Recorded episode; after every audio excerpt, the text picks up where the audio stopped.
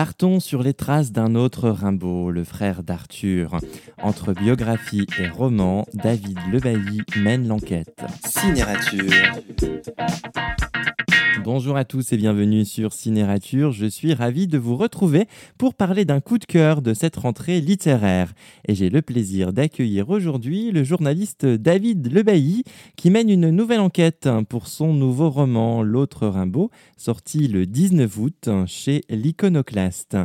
David Lebailly, bonjour. Après La captive de Mitterrand, vous nous proposez ce deuxième ouvrage, un nouveau roman d'enquête. C'est un genre de récit que vous affectionnez tout particulièrement? J'ai mon côté journaliste évidemment euh, euh, qui va euh, en effet fouiller, chercher, chercher des personnages peut-être méconnus parce que c'est vrai que j'aime bien ce côté-là où un personnage tout d'un coup méconnu va éclairer, on va dire un, un personnage très célèbre. Hein. c'est vrai que c'était la même chose avec Mitterrand, c'est un peu le même principe avec ce livre. Elle a, dit, il y a une différence quand même entre les deux. Hein, vraiment, je pense c'est que le, le, le, premier ouvrage, euh, La Captive, était vraiment euh, un, un, ouvrage vraiment basé que sur des faits réels et euh, uniquement avec des faits réels. Enfin, c'était vraiment assumé euh, comme tel. Alors que celui-là, vraiment, il y a des scènes de vraiment il y a des scènes de fiction où j'ai dû j'ai dû vraiment aller dans le roman. Du coup, ce, ce le mot roman enquête. Quoi. C'est-à-dire que j'ai vraiment, il y a, y a, des moments où j'étais comment dire, j'avais des dates, j'avais des lieux, j'avais des sites, des, des comment dire, des faits mais évidemment, il fallait que je donne une chair aussi un peu à tout ça. Euh, évidemment, la chair, je pouvais pas la trouver à travers des témoignages euh, contemporains, ce qui était le cas avec euh, Mitterrand. Donc, du coup, évidemment, il a fallu que j'imagine, quoi. Voilà. Et c'est là où le roman, et, je pense que le livre, au fur et à mesure du, développement, devient de plus en plus un roman. Tout part d'une photo, la photo que l'on retrouve en couverture de ce bel ouvrage. De communion, il n'en reste qu'un. Arthur, son frère Frédéric, âgé d'un an de plus que le poète, a simplement été effacé de la célèbre photo. Pourquoi ce frère a-t-il été tantôt effacé, tantôt mis de côté par la famille du poète et par les biographes? David Lebailly, qu'est-ce qui vous a poussé à écrire sur Frédéric Rimbaud? J'étais pas un, fou de, Rimbaud, il y a des poètes que je, vers lesquels j'étais plus attiré.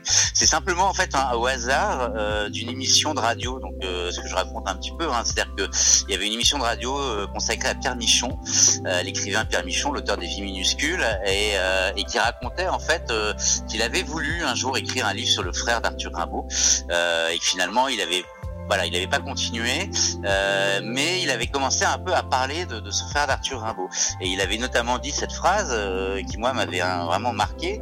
C'était euh, un, il était moins fortuné intellectuellement, c'est l'expression qu'il avait utilisée, et il était conducteur de euh, d'omnibus de la gare d'Attigny à l'hôtel d'Attigny, donc dans les Ardennes, une petite commune dans les Ardennes. Et, euh, voilà, c'est vraiment mon point de départ, ça a été ça. C'était un peu cette sorte de de, de, de, destin totalement opposé.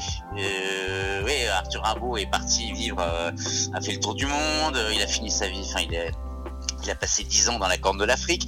Euh, L'autre, on savait qu'il est resté à Attigny, dans les Ardennes, et qu'il n'avait jamais bougé. Et voilà. Et donc ce côté-là euh, m'a intrigué. Évidemment, ce que j'ai trouvé ensuite, c'était pas du tout mon idée de départ, mais en tout cas, c'est vraiment le, c'était le, l'amorce, l'idée de sujet, ça fait tilt. Je me suis dit, il faut absolument que je m'intéresse à ce personnage. David Lebailly mène l'enquête et lève le voile sur ce secret de la famille Rimbaud.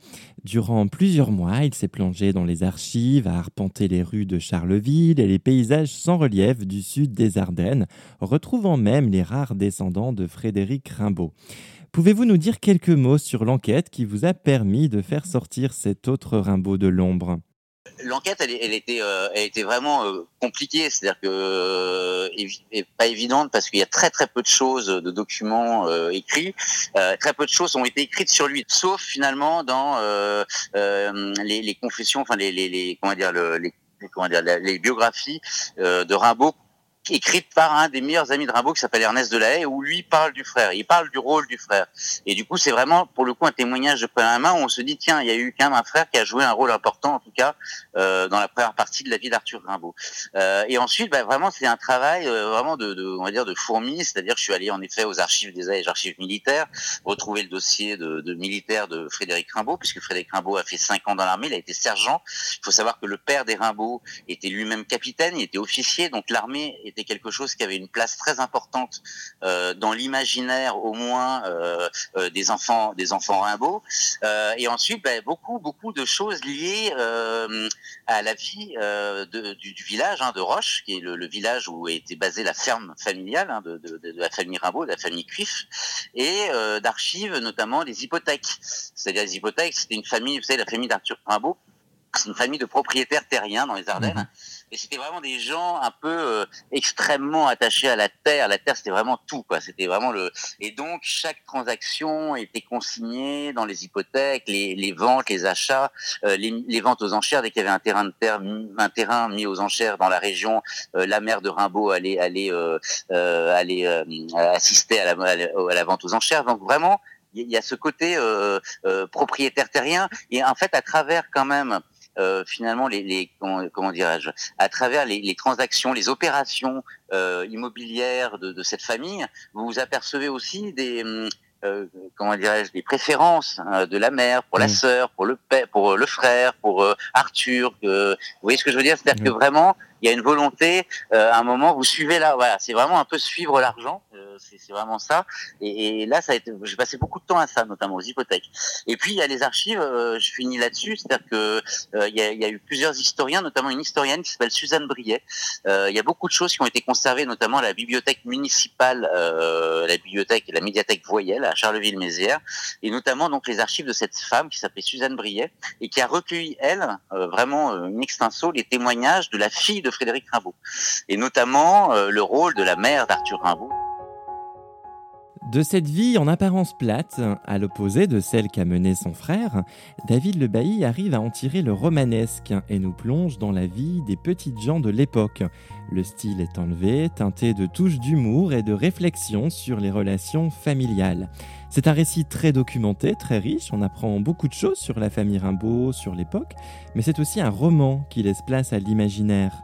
En fait, c'est un personnage où il y a une photo de lui, en effet, euh, quand il a 11 ans, et ensuite on n'a plus d'image et on n'a plus de et, et, même si vous voulez les témoignages, les peu de témoignages qu'il y a sur lui, euh, on vous dit voilà, il était, il a, il a, il a été conducteur d'omnibus, il a fait ça, donc vous avez une situation sociale si vous voulez. Mais après son caractère, euh, euh vous avez voilà, il était, il était sympa, gentil, vous voyez ce que je veux dire, mais, mm. mais ça suffit pas. Il y a un moment, il, à un moment, il faut aller plus loin et il faut lui donner une chair. Faut lui, faut, en fait, faut le, faut vraiment l'imaginer et le créer quasiment, hein, vraiment. Et, euh, et évidemment, je l'ai créé à partir de ce que je lisais, de ce que j'ai lu, mais euh, aussi à travers une projection hein, qui, qui, qui, est, voilà, qui, qui, est vraiment le fruit de, bah, de ce que je suis et de, de, de, ma vie à moi, du coup, de, voilà, ma construction. Quoi.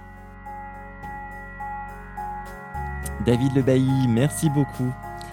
Je ne lis que très peu d'ouvrages qui ne sont pas de la fiction. Je vous avais parlé il y a quelques mois de cette biographie passionnante de Balzac par Tissou Lecoq. J'ai retrouvé dans cet autre Rimbaud un véritable plaisir de lecture. Le récit est passionnant et les personnages sont vivaces. Je l'ai dévoré en un temps record. J'ai particulièrement apprécié le parti pris de l'auteur d'alterner entre chapitres de romans et réflexions personnelles sur ses recherches et sur les relations familiales. L'autre Rimbaud est un ouvrage à la fois personnel et historique. Je suis sûr que vous y prendrez un véritable plaisir de lecture tout en découvrant des révélations passionnantes sur la famille Rimbaud et sur Arthur, un des plus grands poètes de la littérature française. Bonne lecture et à très bientôt sur Cinérature. Pour ne rater aucun épisode, abonnez-vous sur la page de Cinérature. Retrouvez toutes les chroniques et tous les articles sur cinérature.upside.fr.